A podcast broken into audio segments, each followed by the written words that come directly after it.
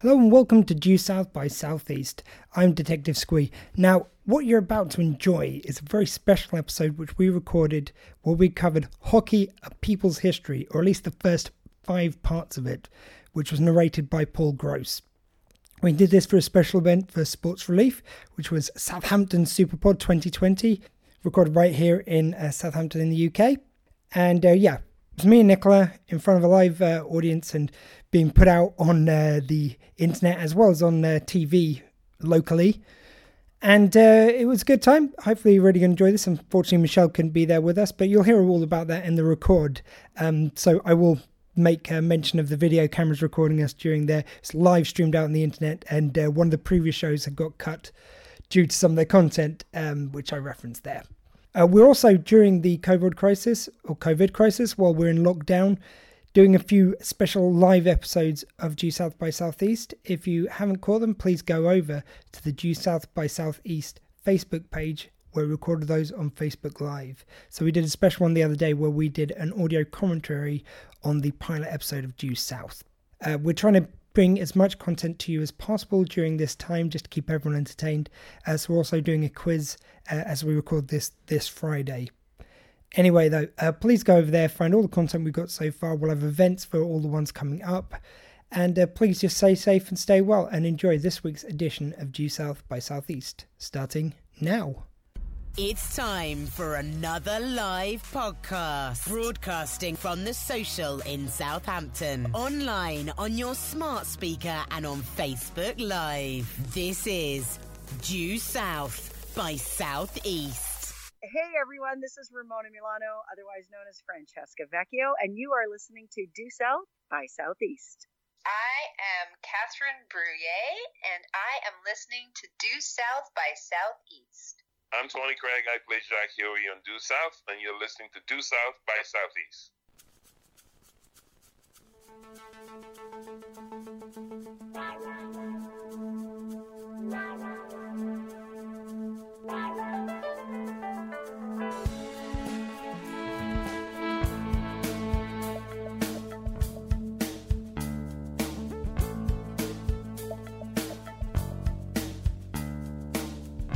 I wish this podcast would carry me away.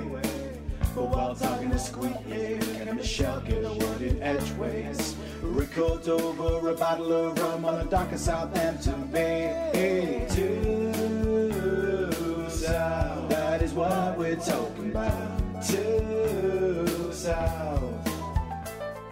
Saddle up my microphone, give deep in Baker a bone. To South by Southeast.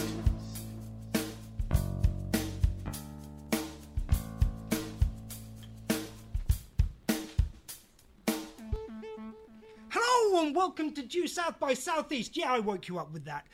I am Detective Squee, and with me as always, well, this is the usual part where I would introduce my stalwart co-host Michelle, but the cameras, the lights, and the live scare away. We're here live at the Social Southampton for a special edition of Due South by Southeast. We're, we're going to be talking a bit about sports, but we'll get onto that in a minute. I'm not joined by Michelle. Unfortunately, the dogs aren't allowed in the pub. But I am joined by my other co-host. Please welcome Civilian Aide Nicola. Hello. So, um, Nicola, we're, we're here live. Why, We why are are. we here? Why? Why? What's what's going on? We're here for Sports Relief.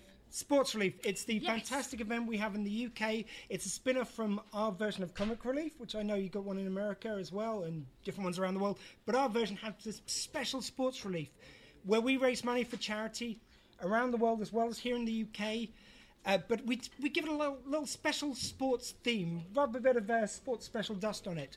Of course, we know nothing about sports though, which is a great start. However, one thing we do know about is Due South. So we looked into uh, the history of the actors who've been in Due South to see if they've got any sporting links. Now, of course, Paul Gross did the wonderful uh, movie about curling, which was Broom Men or Men with Brooms, even. Yeah, absolutely. But we've already covered that. So uh, we also found out that he had narrated a documentary for CBC uh, called uh, Hockey: A People's History, Yep. which tells the history of Canada as seen through the prism of hockey. So it gives you all the history of how hockey came to be, as well as how it helped found this country. and it was an absolutely wonderful story. We're going to be talking about that in a minute. Uh, but first of all, we don't have all the usual orders of business, so anyone who usually listens to this show will know we talk about Mini Mountie Club and we talk about all that stuff. But we're, we're, we're doing aside with that. But one thing we don't do the show, show without is rum. So we're stuck with that. And Al, if you'd like to play the cue, please. Yo ho ho! We're getting drunk as hell. Tell me what rum are we drinking, Michelle? Now, Michelle isn't here, so Nicola, if you'd like to stand in. Uh, we've got two rums which we've brought at the social here in Southampton. Uh, what are the rums? What are we Right, drinking this okay, week? so first of all, we're going to try Bumbu.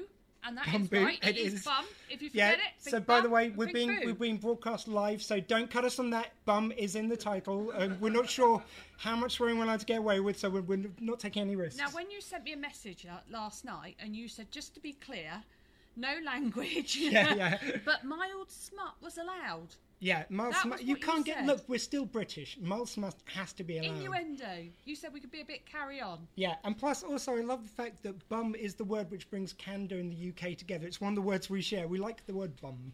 Right, so all I've got for Bumbu, other than I'm sure it's very lovely, is it's Caribbean.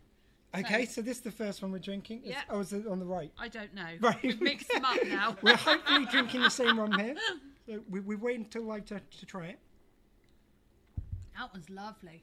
It might not be the same as what you're tasting, but it's very nice. Is it the more banana-y one? The, Don't know. okay.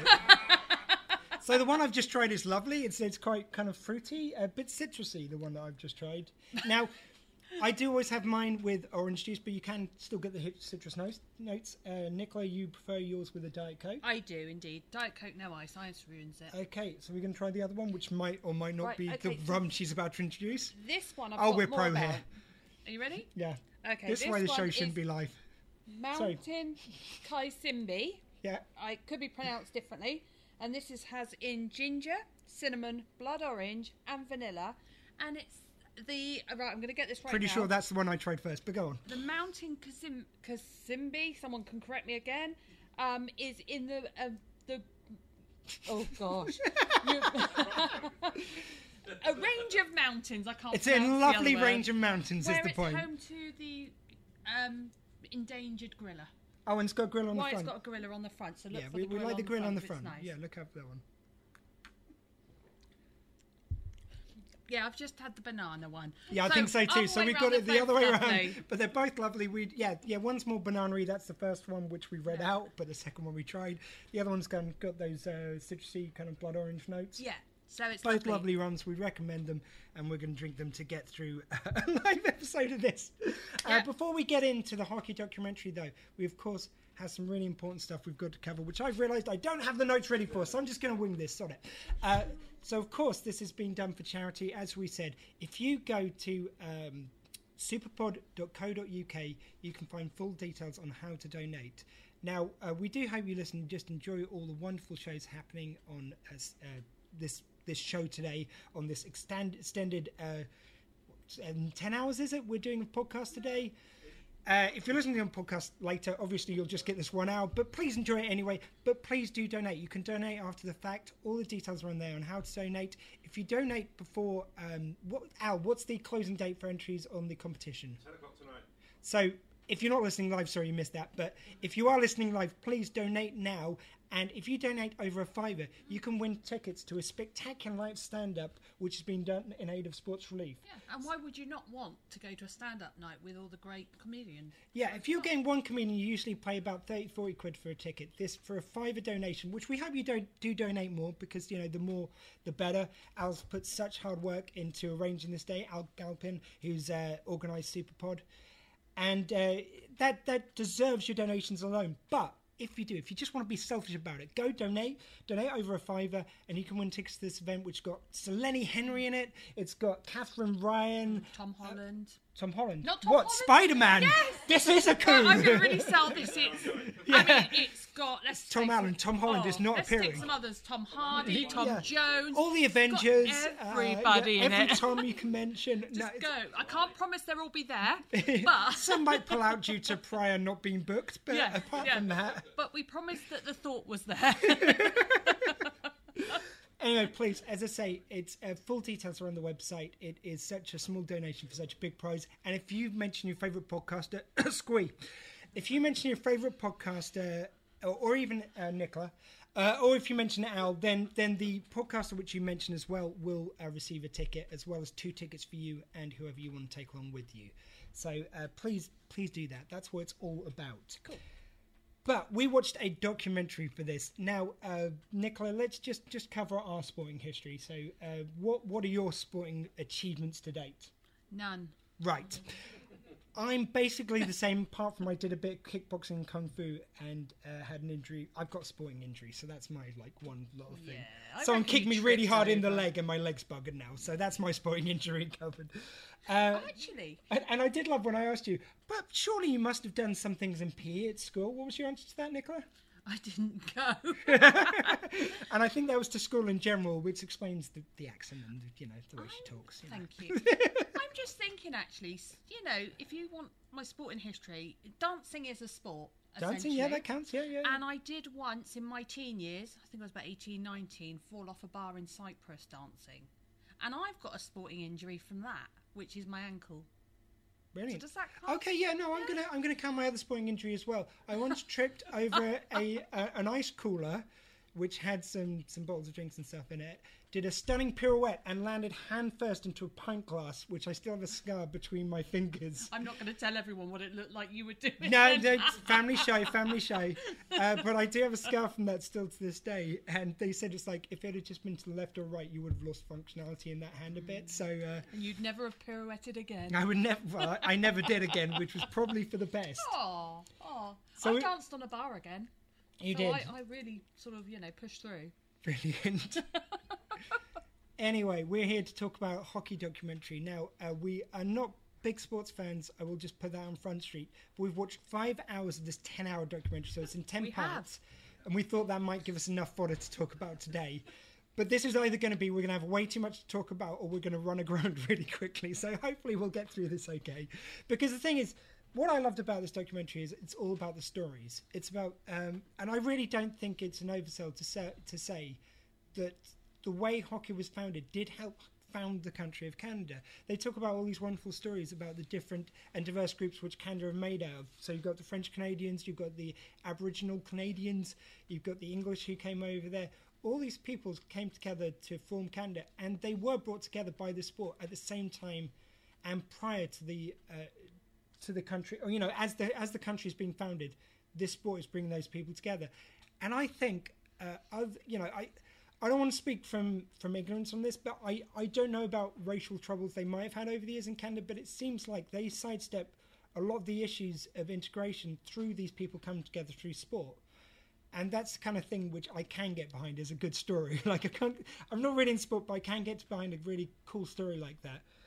And aside from recent issues with their president, uh, the prime minister, and what he dresses up as for, for Halloween, we won't get into. Other than that, I think they've they've done pretty well of, of integrating their country in a way which I think the UK and America have struggled with at times. So I find that really interesting. That people weren't brought over to Canada, from what I know, as much from slavery as it was for our countries. Unfortunately, it was brought t- together out of a dream of kind of founding this country.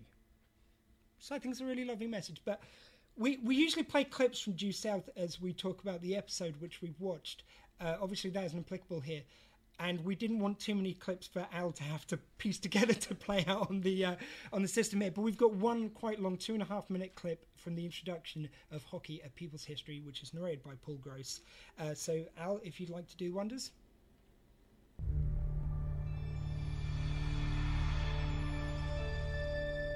Logo hockey at People's History. I was about to do that as well. Montreal. To the boys March from the 3rd, McGill, what happened that winter night in a Montreal skating rink was just an experiment. They never dreamed they were making history.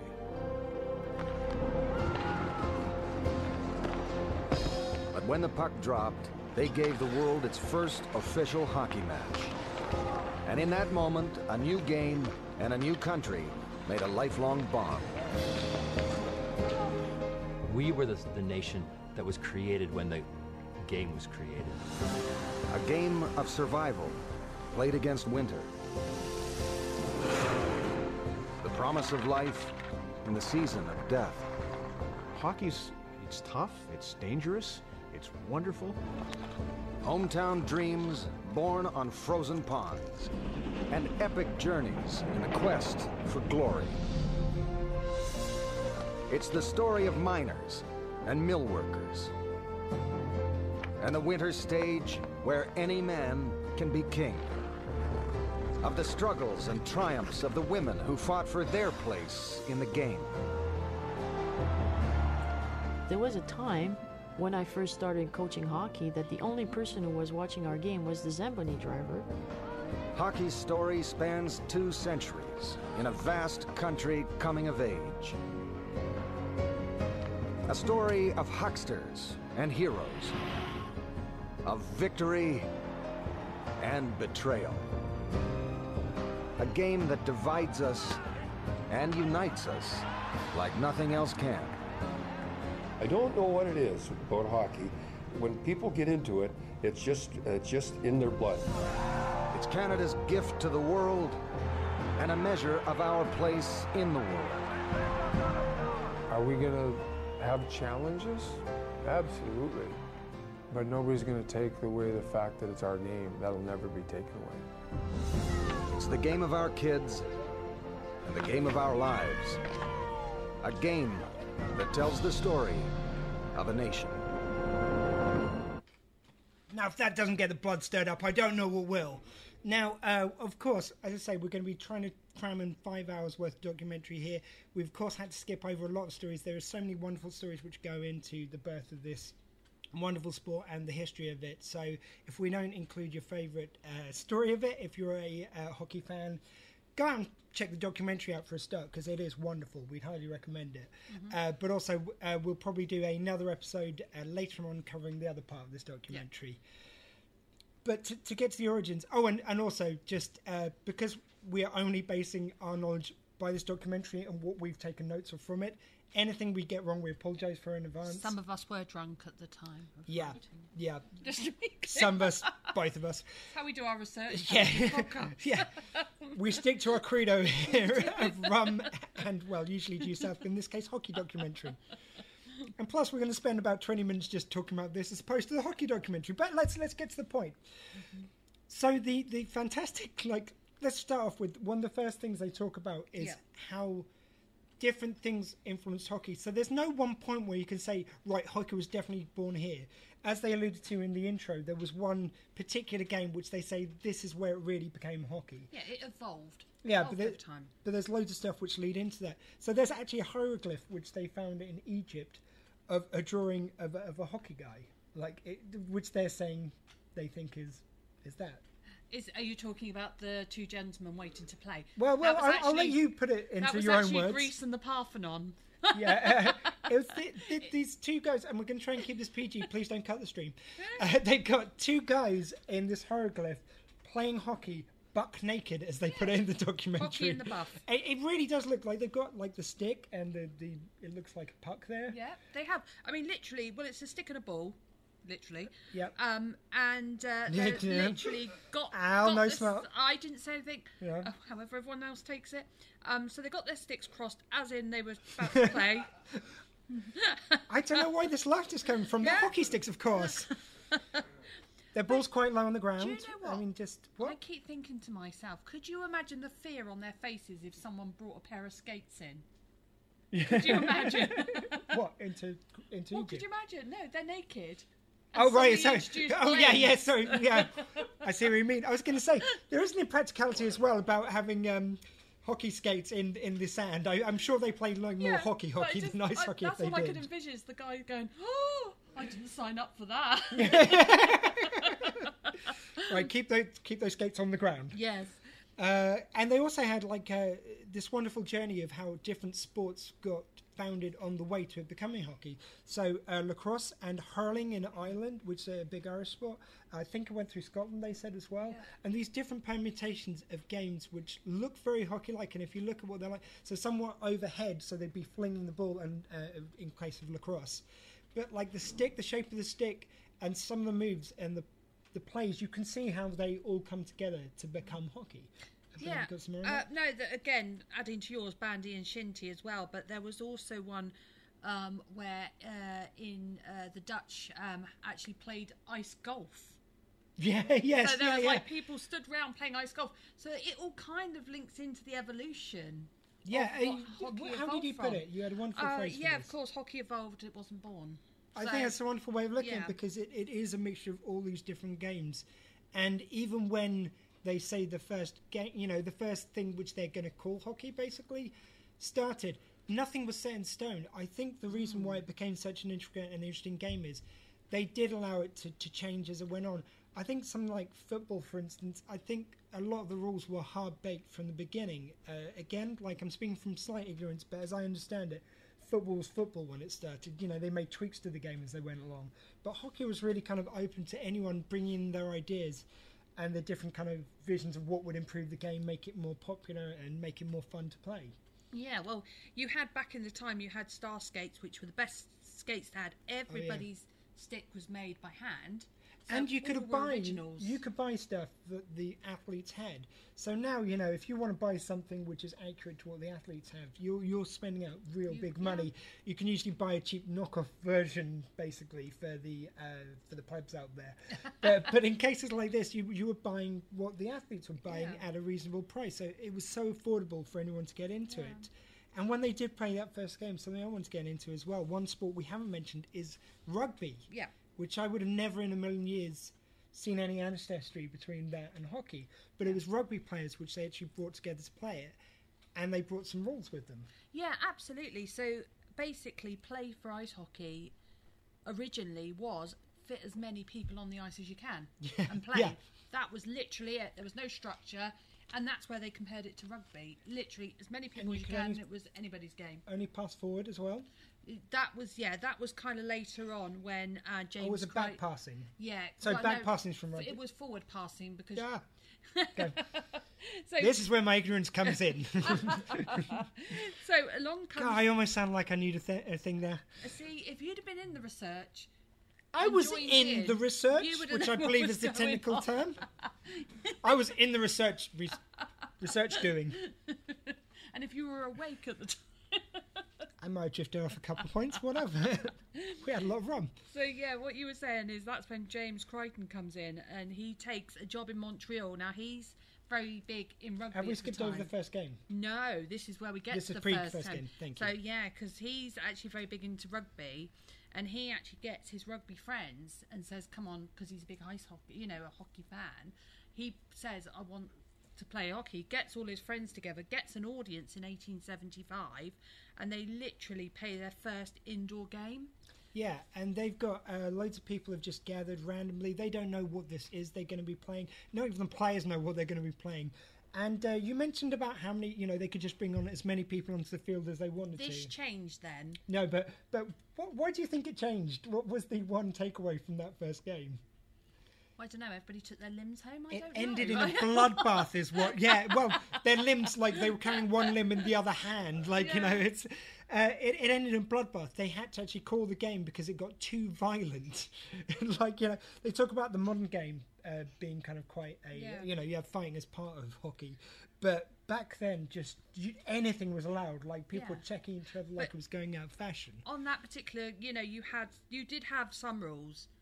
You know, goals were eight foot wide, which they're not now. Yep. You know, you had no kneeling. The goalie couldn't kneel, to save Yeah. anything, and nine aside, no substitutions, and every bloody play. Every ooh, that nearly was a No, it's very bloody because of the violence. We are bloody in the literal form. Don't cut the feet. Played for the whole sixty minutes. Yeah. So, you know, they were all probably Well, like the the, the little tidbit which I've got here is the losing, losing side in hockey would get roughed up or killed. They just say that very casually in the documentary. They do. And the Aboriginal Canadians called it almost war, amongst other names. just, just as you do. Um, so this is, you know, you think that Canadians take hockey seriously these days? No, no, no, not in comparison. Uh, I believe you've got the next note. Yeah, so then we move on. So that was the first indoor game, and now then it suddenly be- it does become outdoors again after the fight because I think it was um, the ice skaters that started the fight. They sort of got annoyed with it and got fed up of watching it and sort of all bundled in. Yeah, like yeah. bundle, Bundle! You know, you know what I mean. so then it went back outside. So then we can talk about the Stanley Cup. Yes, so this was uh, Lord Edward Stanley, uh, which he had another title, I believe. He did. He was the governor, The governor. Just to prove he was English, he was the Governor. governor, wasn't he? General Frederick Stanley, arrived Uh, from the UK. Yeah, Well exactly. done. Yeah, so um, Canada, you can thank us later. Okay, but uh, uh, the uh, he was a British aristocrat who moved to Canada. He saw a match and just fell in love with it. Yeah, he went to the Montreal Winter Carnival, falls in love, and from that day, all the games were played at the Rideau Hall. Yeah, and he just basically had a load of money, turned up there and goes, "Cool, I'm moving here because I want to start this sport up in, in a serious, big, bad way." Yeah, I mean, he didn't play, but his children were very into it. Um, his daughter Isabel was uh, on the first lineup of the first women's um, hockey team. Uh, to, yeah, it was his yeah, whole family. yeah. Like uh, you know, we we've all heard of, the, or I think most of us have heard of the Stanley Cup, but a lot of people may not know it was not just uh, Lord Stanley who started it, but it was his his children who played the game and popularized it in that way. So whereas he Mm-hmm. Yeah. was chucking the money at it to make it happen and uh, bringing it to, to different places, they were the first players as well. But his daughter, the UK, um, branded his daughter as being because she played ice hockey. They branded her as being too much like a boy. That was the branding. yeah, there was so much PC stuff which we found towards the yeah, female too players. Too much like a boy, you know. But um, yeah, so they had a they then had the men's team as well, which was headed by his two sons. His two sons, yeah. Um, and they were called the Rideau the Rideau Rebels. Yeah, the Rebels. Come on, doesn't that sound cool? Yeah, the Rebels because uh, named after the fact that they thought that hockey was a bit of a lark. Yeah, uh, and again, it's just how rough around the edges it was. And I mean, I talk about how kind of like uh, on PC it was. Uh, like, we'll get into it a bit, but you had the women and the Colours League, which is just, just really jars when you Do you hear know it what now. though? But yeah, but you say it jars you, but you Just kind of feel term. this love of how far we've come Well, and from also- that, also- and that that yeah. you think that was then they were stupid. We've come so far from that. We're now intelligent people, or you Well, hope so. yeah. And everyone who's not Maybe is not the presenters of this show, I'm gonna but put it out generally, there. yeah. Well, let's speak for half of the fifty percent okay, of the show. maybe not Nicola, but you know. Uh, and I think it's also the the point is they were using maybe what sounds like jarring terms to us, like the coloured league, and the way they talked about women. But those people were allowed to play. That's the difference. They're using uncool terms for people who are allowed to play the sport, unlike uh, football or these other sports when they were founded, and women just weren't allowed to. Like, and we, we do come across like loads of cases where women try to play and are banned along the way on hockey. But at least they had some representation at the table, which is a, a better start than a lot of sports and a lot of things get. yeah. So I think we can say that Canada was at least ahead of the game in, in allowing people some representation. Mm, yeah. So I mean, before they left, because um, the go- the governor, governor, did return home, and uh, before they did, they actually created the Stanley Cup, which I'm sure Oh, most yeah. people have heard of in hockey. Which Um, is two gallons exactly, so you can fit two gallons of beer in it for post game celebrations. go. And that is where the best thing about this, and we discussed this, wasn't it? The fact that anybody could challenge. You did not have to be a big, Oh, yeah, it was a big great. player in the grand scheme of thing. You could be any small town team, and you can just say, "I want to challenge you." I think the and- wording was you had to have a legitimate kind of um, challenge. So You basically, but if you could convince the person who had the Stanley Cup, it's like, yeah, I reckon I could beat you. Prove it then. You know, it was really like this. So you had teams which were newly formed. They spent a bit of money getting a few uh, ringer players, and then they challenged for it. And just basically, this is another thing which crops up a lot. You know, just someone just chucks money at a team to try and get the cup. I- just love that kind of frontiermanship of just like, uh, yeah, I reckon I can take you on. And you've got a lot of David and Goliath kind of uh, competitions where, where David won. Yeah, and I think, and when and when we get that cup, I think then it becomes where you know in 1895 you see teams that were forming all over Canada. Um, trains, tracks were laid so people yeah, could get around. it's worth saying the train lines, uh, hockey fans got a discount. Yeah. So I think this is kind of part of the partnership I spoke about at the beginning of why why the country was formed around this sport. So part of the reason why they were uh, hurrying through the train tracks was to get people to different hockey matches. People were this enthused, so that's why they got a discount. And as more things were traded, more people would hear about hockey from different areas where it was. So it literally does progress as the country progresses. You see it happening in real time. It's really just and rivalry became competitions. Yeah. So you know you were still sort of hating people, Yeah. but you could now play it in a sort of a a good. for. I, I don't know. It was allowed it- to hack yeah. at people. and, and it, it's such a tautology because even though people died playing it, actually the rivalry between the teams seemed pretty good natured generally, apart from the. Uh, the minute, pe- when they're dragging their co co person off, saying, "Oh dear," Yeah, like, yeah. that was yeah, that was all but very the fans good. seemed very nice about it. They were all happy. I did love the newspapers though. They love to talk smack. It's like, uh, whereas uh, the betting which we did on our team, where we're, we're lining our coffers, not so much for yours. they love to talk smack in the press in these What early we days. did find actually, I'm going to bring this up now because uh, through the whole five episodes, there was very much an element. It sounded awful, but as you go through and they talk about different people, it was like, you know, there was a there was a superstar, and it was like, oh yeah, and then he caught TB, for instance, and he died, and Yeah. this became a whole thing throughout to the end of it. Was when they said something like, oh, and such and such, and we just sat there and went.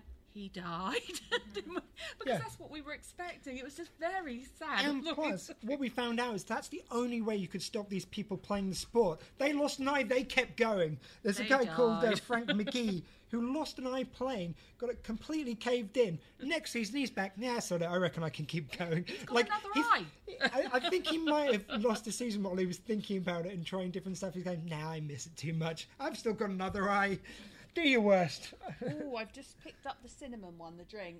That's very nice. I've got the Mount the Gorilla one. nice. That's lovely. That's our rum update. Yes, it's very nice. I've just finished the other one. Someone's slacking. Never let the subject of a documentary get in the way of your rum. Someone's slacking. Uh, Um, right, okay. okay. So then this was a gentleman that we've got a little bit on, Dan Bain. Oh, Dan Bain, I've got We love yeah. Dan Bain, don't we? Because he, He played the sport. for the Winnipeg Victorias, right? But it's lovely because he was reported as he doesn't smoke, he doesn't drink, and he has no time for women. To which I bracketed, he must be gay. How could you not have Oh, time yeah. for women? to which I said, not cool, Nicola, not cool. You didn't. You laughed and said, "Make sure that goes in." And then I said, not cool, Nicola, not cool. Put it in. Not cool. But it's such a change from every guy going, "Oh, can I dance?" No, you're a lesbian. it really does. So you're taking it back that. for women. I am. But this guy is really uh, amazing, though, uh, because he just collected championships. Yeah. So he would go into a sport, win everything in it, and then leave it. So he uh, collected championships in roller skating, lacrosse, uh, cycling championships twice, gymnastics, and he would win gold medals in all these things, and then go, "Yeah, done that. I think I'll try hockey next." I've never heard of an athlete like this. Of course, obviously, in those earlier days, I'm not saying it was easy to win, but like, I think there's more professionalism behind all the sports. Uh, but just to be able to, to get the peak of, of all these sports and then just move on and go, now I'm bored now. Yeah. And I mean, he went along as well to challenge for the Stanley Cup, and he actually it was part of the team that defeated the undefeated Montreal Victorias. Yep. So, and you know, at Whereas I'd point, be the guy in the stands, I'd be like drinking one hand, fagging the other, go, he's great, he is. Oh, I really should try that sometime. But at that point as well, because we're doing this almost like a media thing, aren't we? Because we're going to end with with television. But um, you know, at that point, the Telegraph was reporting, so they were doing the old da- da- da- da- da on the. Oh. Oh, hello. That- that I'm going to do good. an SOS message. Save me. Whoa! Live sound effects here. We like this. I only went shopping at West Quay and now I'm here. Save me, let me out. um, so, so the Telegraph is now reporting on the game. So that's where we are. Yeah, uh, and this is the other thing. Like they um, they start putting money into the game. It's worth saying at this point. Uh, it's all word of mouth until now when it starts getting telegraphed. Uh, the players aren't getting paid, so everyone else is getting paid. They're they're paying money to the arenas and stuff. People are making money of this, but the players aren't yet, which we will get onto in a bit. Uh, there was no substitutions at this point in the game. If someone wasn't there to catch a shot, it's usually because they've broken a leg. So uh, more stuff to the uh, bloodiness of They, the. it wasn't because they died, so we're moving on. Yeah, we've made progress. They just broke a leg. They didn't die. Although probably a peop couple of people did die still. Yes, I Yeah. wonder what the mortality rate is. I should have looked that up. I really should have. Less people die in EastEnders than in a game of hockey. really? Yeah. I haven't watched it for years, but I can, yeah. Okay. Have you ever heard uh, some of these um, statistics? I think they had it on QI once where they said how many like uh, people die of certain accidents versus soap operas. So like how many people die in a fire or uh, airplane uh, crashes a year versus how many people uh, die in a year on EastEnders or Coronation Street or something, and it's like triple or quadruple. Do you know what? I remember you saying that then. I'm going to be very quick because I know this diverting, but you said about that with the soaps. But I remember someone bringing up a whole conversation about how does everyone afford to live on EastEnders? You're in London, you've got gr- these great houses. Yet they work in the laundrette, on the market. They're always in the pub, and I was like, I don't know. Does I don't know. Mm-hmm. Who knows? That's obviously the place to live.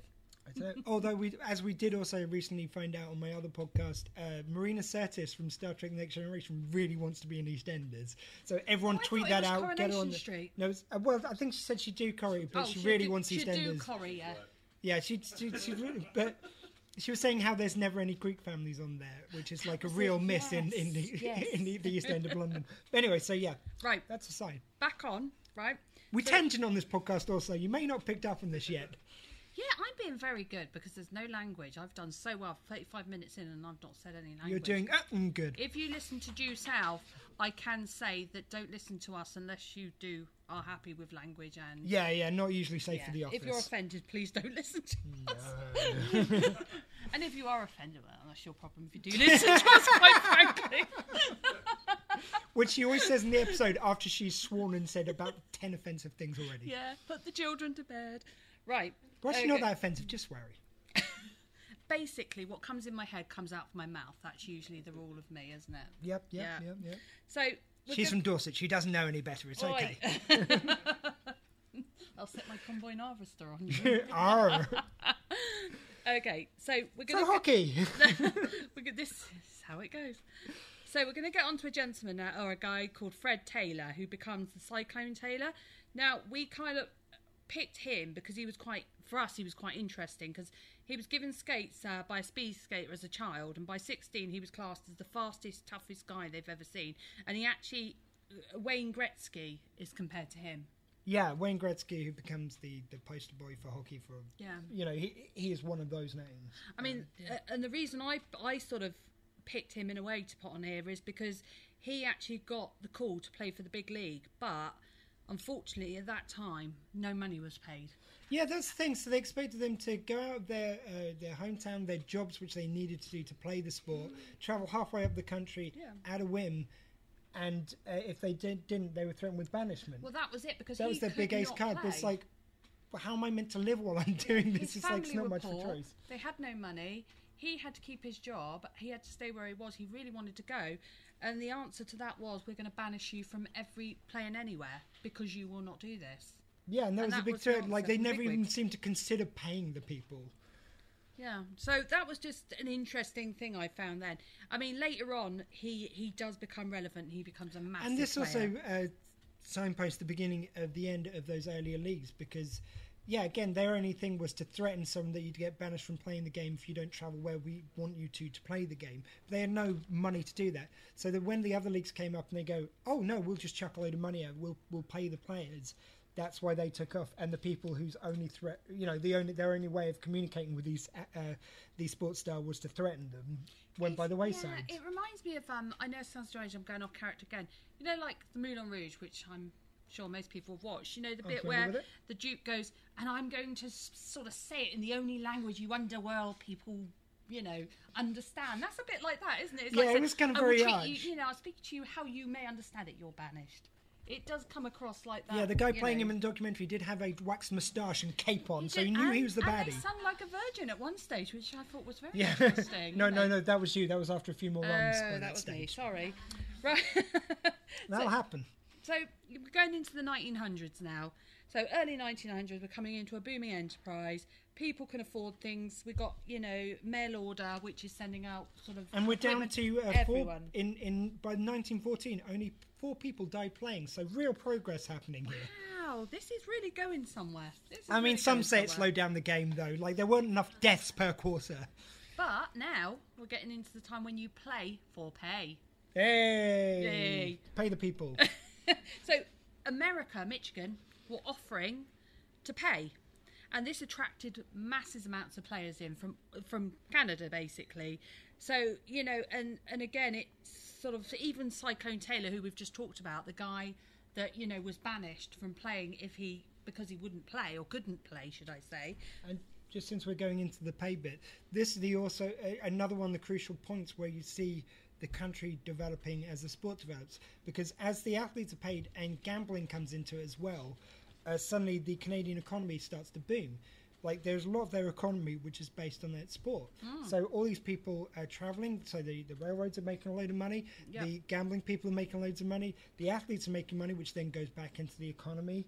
And uh, there's whole industries which come up around this sport. So Yeah. again, I think it's a kind of when I first heard like this is a country which is born on this sport, I think ah, okay, hyperbole. We're going to see how that's not the case as the documentary goes on because any documentary's got to kind of paint it like this. I mean, there's some wonderful documentary only moments in this where they go, it's like, and that's when hockey really took off. They say that every episode. like there's always a moment, but it is kind of true in a way because the the game reaches a new level each time they say that, and that's just good documentary making. But it really did help found the country. Sorry, Yeah, no, back to your that's point. okay. But no, it actually does lead into what I was going to say because, again, the big wigs, as I'm going to call them, you know, they did come in and threaten banishment. So they Yeah, because they had wigs as well as their wax they moustache and did, capes. and singing like a virgin. I'm sure Yes, that wasn't just me. yeah. And they come in at this, again and started saying, you know, if you if Canadian hockey players leave and go to Michigan, you're banished from every player here. Michigan. Michigan. Michigan. Second run, nearly done. Actually, it's not like another one being brought. Um, so it's a Sunday, it's a school night, it's like quite exciting. Um, and you know they were banishing people again and saying you cannot play for us. Unfortunately, as we all know in the world, cash is king, Oh, and yeah. everyone went. Yeah, I'll see you then. You? That's Yeah. the world, isn't it? Cash is king, essentially, and money does talk. So off they all went. And uh, again, as I say, Cyclone Taylor was another one. He arrived to play, um, meets what is his future wife. Mother in law's not impressed. Oh yeah, yeah. The mother-in-law says like you will not. Yeah, they they were really against hockey players because they knew how unstable the sport was. It was still new them getting paid at all. And he said, "I'm not going to marry that woman until I've raised. Is it five thousand? Well, yeah, and he does because he actually gets five thousand two hundred fifty pound for twelve Which is games. a lot in those days. Mother-in-law suddenly goes, "Yeah, it's fine." Yeah, yeah. Suddenly Surprise, to you, son. Come, come in, come in. My mum would have been going before the five thousand. What? You get no money, just take her anyway. Yeah. That's what she said to me anyway. yeah, please take her now. We'll pay you. You realise I've got no money? She goes, "No, no, take her, take her." Oh, who cares? you know, and um, yeah, so we're getting into pay for play. Um, you know, we're going into the early 1900s still, and the railway is adding more car, uh, cars or more train yeah, cars. so they're even expanding the railway. And at that point, with media, the telephone is offering pay by Play by play. play by play. Sorry. So yeah, before they were only just uh, telegraphing it, so someone else had to the other end read these telegraphs out. Now they got real time commentary, or Yeah. at least I think it was delayed by a certain amount of time. Yeah, but, uh, but telephones are offering pretty that, much- that service. yeah. So you had someone on the telephone going, "Yeah, he scored a goal. Yeah, he passed. It's going to the other guy." So now we're going to go. and also, it's quite late on that they even put numbers on the back of the jerseys so they could do the play by play. Yeah, absolutely. And we're going to go now. Obviously, then recession hits America. Um, hockey is over in Michigan, but what it leaves America is that pro hockey is there to stay. Yes, yeah, it took off in a big bad way, Yeah. and that again, um, it going to those other countries helped out the sport tremendously. Yeah. Um, so then we are uh, we go into the First World War, and there was another person that come up of interest. There was a Did he come up in interest? he come up of interest to me. Come up of interest. He come up of interest. Go on then, Mary Poppins. I will do. I will do, Dick. now I'm saying that because that's his name. Yes, yes. Don't cut the feed. Don't cut the feed. Just to be clear, and I wasn't doing that like I was going to shoot anyone with my boobs either, because that looks like What? what I was going to do. And no one thought a- that. No. I was thinking of um, Austin Powers. right. So then we're coming into the First World War. Right. so another guy that come up for us was Conn Smythe. He was a captain of Great the name, university hockey team.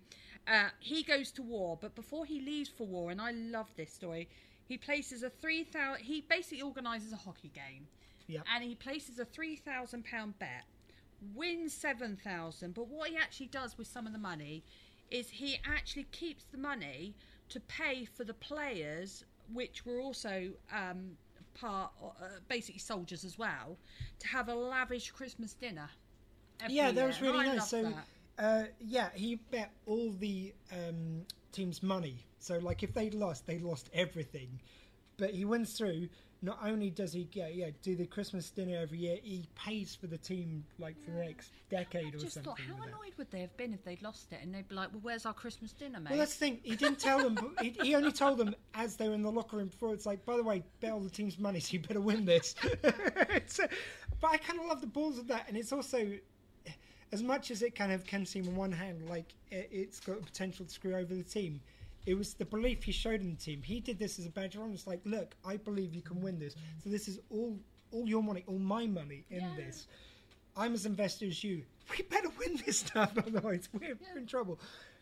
And it kind of led led them forward. It, it made them a force in the game. Absolutely, and he was more a figurehead in sort of um, coaching Conn Smythe because Yeah. he actually ends up um, being a prisoner of war for four years. Um, uh, he actually was lost. Everybody thought he was dead for four years, and then he comes back. And then Yeah, in yeah. 1920, he gets offered. When he does come back, And we got so yeah. nervous this because we keep on hearing these stories he's of these dead. great people who then say they're dead. Oh, and that person died. They died on the in the on the ice, you know. And you have all these stories of the day, and he goes, and he's missing in war. We're going, oh no, he's in trouble now. But we're like, he's and they cut to they, yeah. It's when they said they're missing away, and they cut away to you know from that. It's like right, they haven't said he's dead. He, he's gonna he's gonna come back, like because they are not shy of telling you people have died in this documentary. No, they're not, are they? Apart from people who disappear in mysterious circumstances. Yeah, that's the other thing. yeah, but then, like they, they left it open, so you're kind of led to suggest he's going to come up again, which indeed he did. So, you know, so then he gets offered, he comes back, he's still playing hockey, he gets offered the job as a head coach. And this is why I kind of um, then compared him, didn't I, to Jose Mourinho? Yeah, yeah, Because he really had this, this. I'm the best in the world, I'm, I'm, you know, this, I'm that, I'm going to do this, that. And it- didn't go down well with the owners. They didn't like it. He gets kicked out. Yeah, because he basically just sticks to the end, going, "No, this is how we can do. it, This is how we're going to go about it." They go, "Oh, cool, you're fired then." And so, he, what's he do next? Do you not know? Yeah, well, I, What okay, does fine. he not? What does he do next? He bets his money on different sporting events and gains money to then uh, buy whatever team he Who wants. does he buy? It's like quiz night now. Who does he? Who does he buy? I don't want to hog the mic; it would be rude. I'm going to let lady speak. Jeez, He buys the St. Pat's. there's some pats, as I was going to say, but Who- I, I want you he to. finds he feels that St. Pat's is too much of a Catholic name, so he changes them to the Maple Leaves. Yes, which uh, becomes a team to this day. But the good, I mean, the thing he then brings is during the Great Depression of 1930, he actually builds the Maple Leaf Gardens, which is an arena, and he is he because he wants the Stanley Cup. That's what he's kind of always wanted, um, and he goes ahead to beat the New York Rangers to get it, and they were a hated team apparently. Um, and this, where we are on media, was all reported um, in a. This was the first time you found at an arena the box above the arena where people are commentating. Yeah, that is that point. Yeah, So at the end of the fourth right episode, they go, and this box, and they they, they pan up to the uh, commentary box, would prove to be a game changer. End Yes. of part four. Yes, because then it gets really interesting because we're going to go into ladies hockey now. Because it's ladies' night, and the feeling's right for I thought you were going to. She's a lady. oh, oh, oh. That, that's usually our dog Dottie's theme tune. Wherever she does anything inappropriate, so she will go into the middle of a room and start licking herself to clean herself everywhere. But she'll go to the center of the room to do it. So of course we then sing, "She's a lady." Whoa, whoa, whoa. Sadly, now we've got a puppy as well who does kind of goes around doing that on her as well. And we're like, no, Yeah, yeah. I do not need to see this. Get out. He's just inappropriate. he is very appropriate. It's Benny. Oh, Yeah. Sergeant Benton, yes. as we call him. So we're getting into ladies hockey now. So favourite of mine. Um, so in 1915, obviously we've got the war, First World War. Yeah. Men's game declines. Um, at this point, women are not recognised as people, persons. So You they're know, not recognised as people. They're not allowed to vote. I'm not saying the good old days. No, no, I'm kidding. I'm kidding. It was, paid it was nothing, awful. It was awful. essentially. Let's face it. It says here paid half, paid nothing. Um, you know, women are taking on men's jobs, probably doing them a bit better as well. Just, just you know, maybe who knows? Do a stage whisper. Don't whisper whisper for, for podcasting. It doesn't help. Probably doing better Probably jobs. doing it better as well. You see, Who knows? and you know that's when women start playing hockey as well. And you know the thing is, is I suppose it's sad to say, but people are now watching women play hockey. Yeah. You know, and they're being paid. Yeah. Which is, you know, that that's the one thing you can say, you know. And one of the quotes that comes up, which is really funny, wasn't it? And you like this, and this is why I put it down. Is Is a commentator said they play as rough as men, even makes their hairpins jump out. yeah, it's great. And they said it's like, uh, and uh, women traveling the country to play hockey.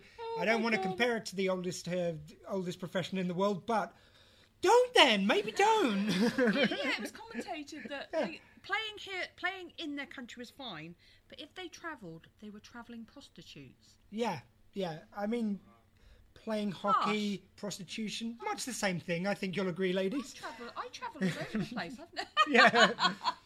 But that is for prostitution reasons, so that's very different. That's just a coincidence. Those two things tied together there. You know, I can't afford on my first job. Needed a second. Got to keep the dog in biscuits somehow. imagine? God, I'd be like, "Oh, have you got any change?" like, what? They wanting change when they have a pound. Right. So let's go 1930 to 40. Um, so Let's. women's hockey is becoming really popular. You know, we've got people. Uh, we got big teams. Preston Rivulets are dominating. There's a great lady out there called Albertine Lapensée, and she is the centre of women's hockey. Everybody wants to play her. Everybody loves it. There's even actually someone called Etta Lalonde, who was a boy, and actually dressed as a girl. Yeah. In the attempt to try and play against her, but didn't. It didn't. And it really pan comes out. full circle because you had a, uh, a female hockey player who tried to dress as a man.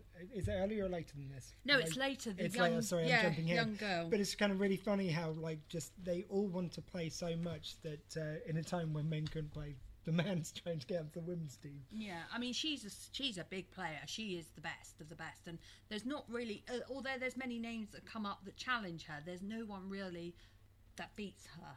Which No. you know, and there's a real. This is why why I've brought up her name is there's a, a sort of an old mystery around her because when the war ends, obviously the men come back, and the men come back and they go, "Oh, we Well, want, thanks, we women. rule the world Bye." again." and, and you know how and just goes. stops like that. So they've all been uh, cheering them on, watching them on TV. Yeah. Uh, yeah, they've all been behind them, and just like that, they just end it. Just I can't. Even though I do get, I, I do understand that those sex statues were there. It's just how quickly they turn off these people they've been cheering just a moment before. It's just that that cognitive dissonance. It's like men are back, well back to you normal now. did at the time, but now you know it's like it's like probably dating, and when you know the lads. I did at the time. I wasn't No, alive during the war. But I'm thinking it's probably like dating when the lads come round for some guy. Well, you did all right at the time, but now they're here. Yeah, I'm yeah, going yeah. out now. or is that just me? Oh, I like that mm, from the audience. Yeah, we Mm. know, we know. Tell it, girlfriend. I'm with you, sister.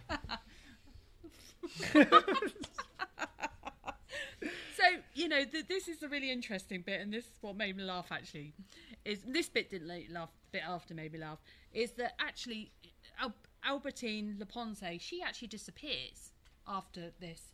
Nobody hears from her. It's like this century-old mystery. Nobody knows whatever happened to her.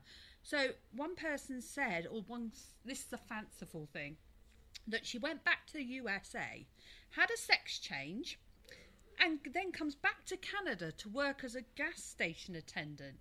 Now, And the that thing wasn't is, funny. No, the funny thing was, I wasn't. I I just had a slight lapse in Wasn't attention for a second, and I go, "That happened." She goes, "No, that was a theory someone came up with. It didn't happen." So I've written here in big capitals: Ian believes this is true. Lost concentration for one important line. so, as we say, you know, I, I was like, "Where did they have that sex change operation? That must have been so ahead of its time." yeah, it it totally does. So, right, we've ended the First World War. what us personally? Well, yeah, I mean, I really did very little to make it happen myself. Okay, so obviously, you know, we're briefly going in. We've got the Second World War coming up. Then, you know, War. Canadians. Well, d- what did I say? War, War, war, war, war, war, war, war, war. war. Well, come on. It's a good rum. so Canadians go home, but leave a passion for hockey. We know that. End of the war comes back, and you've got the lower classes. So at a time when everybody Nicholas people. Yeah. Ooh, really? Do you know the mortality rate is going to go up by the end of this show? Just to be clear. Fifty percent of the podcast have made it out off the field. Yeah. Guess which fifty? Yeah. so, you know, le- well, at one stage with hockey, you had it where anybody could play. So millionaires were playing with the pros, if you could say that. Yeah. You know, but now the lower classes uh, were called ghoulies. Which me and you first read as goal- goalies, didn't we? Yeah, We're it was oh, like, it's a bit about goalies, but it wasn't. yeah. They were called ghoulies. Yeah. And so, And Ghoulies was the name of the team. Don't cut the feed. yeah. so, you know, they went to Europe and literally they had to prove their stuff. They ended up being the uh, Falcons, but what we found really interesting is when they played in Europe, they actually played with orchestras. Yeah. Oh, yeah, yeah. You had uh, a live orchestra on the field, yeah, on the pitch. You had uh, men playing in shirts and ties, like they were going. Like, uh, and the Canadian hockey team felt suitably underwhelmed. They beat the crud out of like every team in Europe because we were just yeah shirts and ties and like orchestras. They go. Do you want to play some hockey around any of this at any point?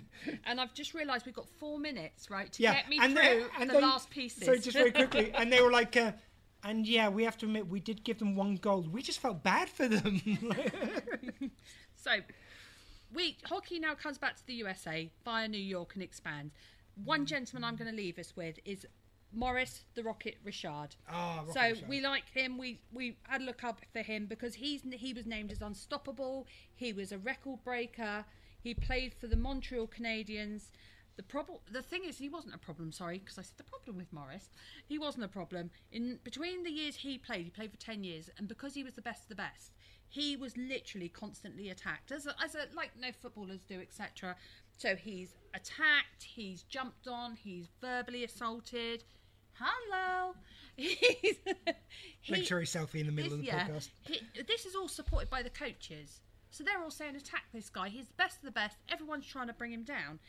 And this guy gets fed up and he gets peed off. I can think I can say that. And he starts this massive fight. He's attacking everybody. He ends up punching the linesman and he's out for the season after that. Yeah, I mean, we said it's like it's not cool what he did, but like basically they were just ignoring anyone attacking him, and they were of course sending him everyone against him. And you can see why the guy broke, but it's like it just kind of steeled him up even more when he came back. Uh, I think we do need to wrap up those. Al, you got a Okay. couple moments. I've got Okay. half page, if that's all right. And So- also, Paul Gross was really great at doing the documentary, Yeah. like the uh, narration on this. Go. So the only thing I was going to end up with, there was an uproar.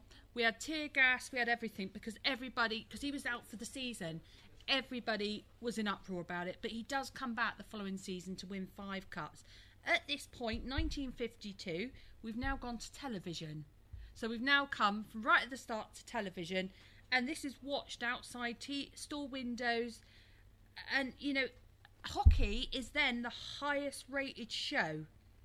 And the first game Yeah, it's um, from Montreal. Hockey Night in Canada was the name of the show. That's it, I and- think still goes on today. That's it. And the, Maybe. the television's first game was in Montreal, and that was the hockey. Um, hockey. The TV was blamed for the lack of ticket sales, which most things are. Yeah, it's really difficult because it helps promote the, promote the sport, but in times of uh, austerity, when people are very poor, it's very difficult for them to then come to the game. So it's kind of a trade. Yeah. We are going to cover this in more detail, go into uh, the second five episodes in a future episode. We hope you've had a good time, guys. Yay! I'm going off That to kill works. the other 50% of the podcast. Uh, in a minute, we're going to hear about some of the wonderful causes uh, which uh, Sports Relief helps out. Uh, and please do go to superpod.co.uk and donate. donate. If you're donating live on the day, you can get entered into that competition we mentioned earlier. If you donate over a fiver, if not, go there and donate anyway because it's a wonderful cause. Al has put in so much time into this, so please donate. Uh, I've been Detective Squee. With me has been Civilian Aide Nicola. Until next week, keep your pumps, your compasses, keep your compasses pointed due south by southeast.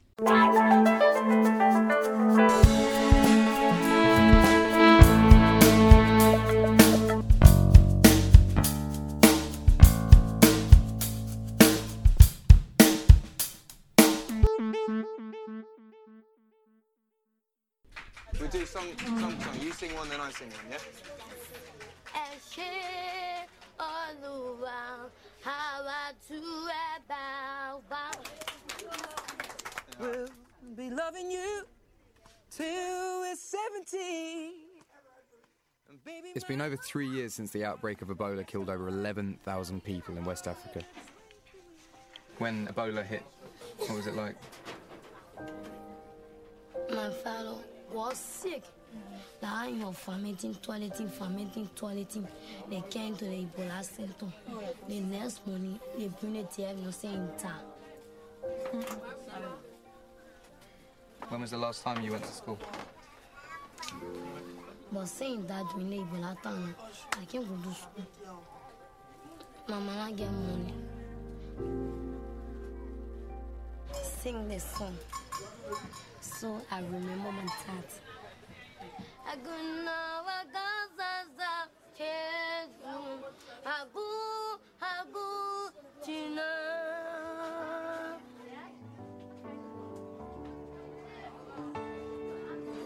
What's up, Peaches? So don't wipe eye.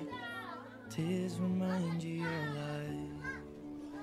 Last thing I always wanted this trip to be was to be the celebrity who comes over to Africa and cries on TV and says, send your money over. I really wanted to come and like be like everything's positive, everything's great. And then uh, I don't know, I was just singing with that girl. Her dad, her dad taught her how to sing, and she just got really choked up about it. You know, I, I watch Comic Relief every single year, and this is always what celebrities do. And I always think, ah, no, but is it really that bad? And then I sort of turn up, and yes, it is. To send a girl like Peaches to school for a whole year is only £45. Please give what you can. Thank you.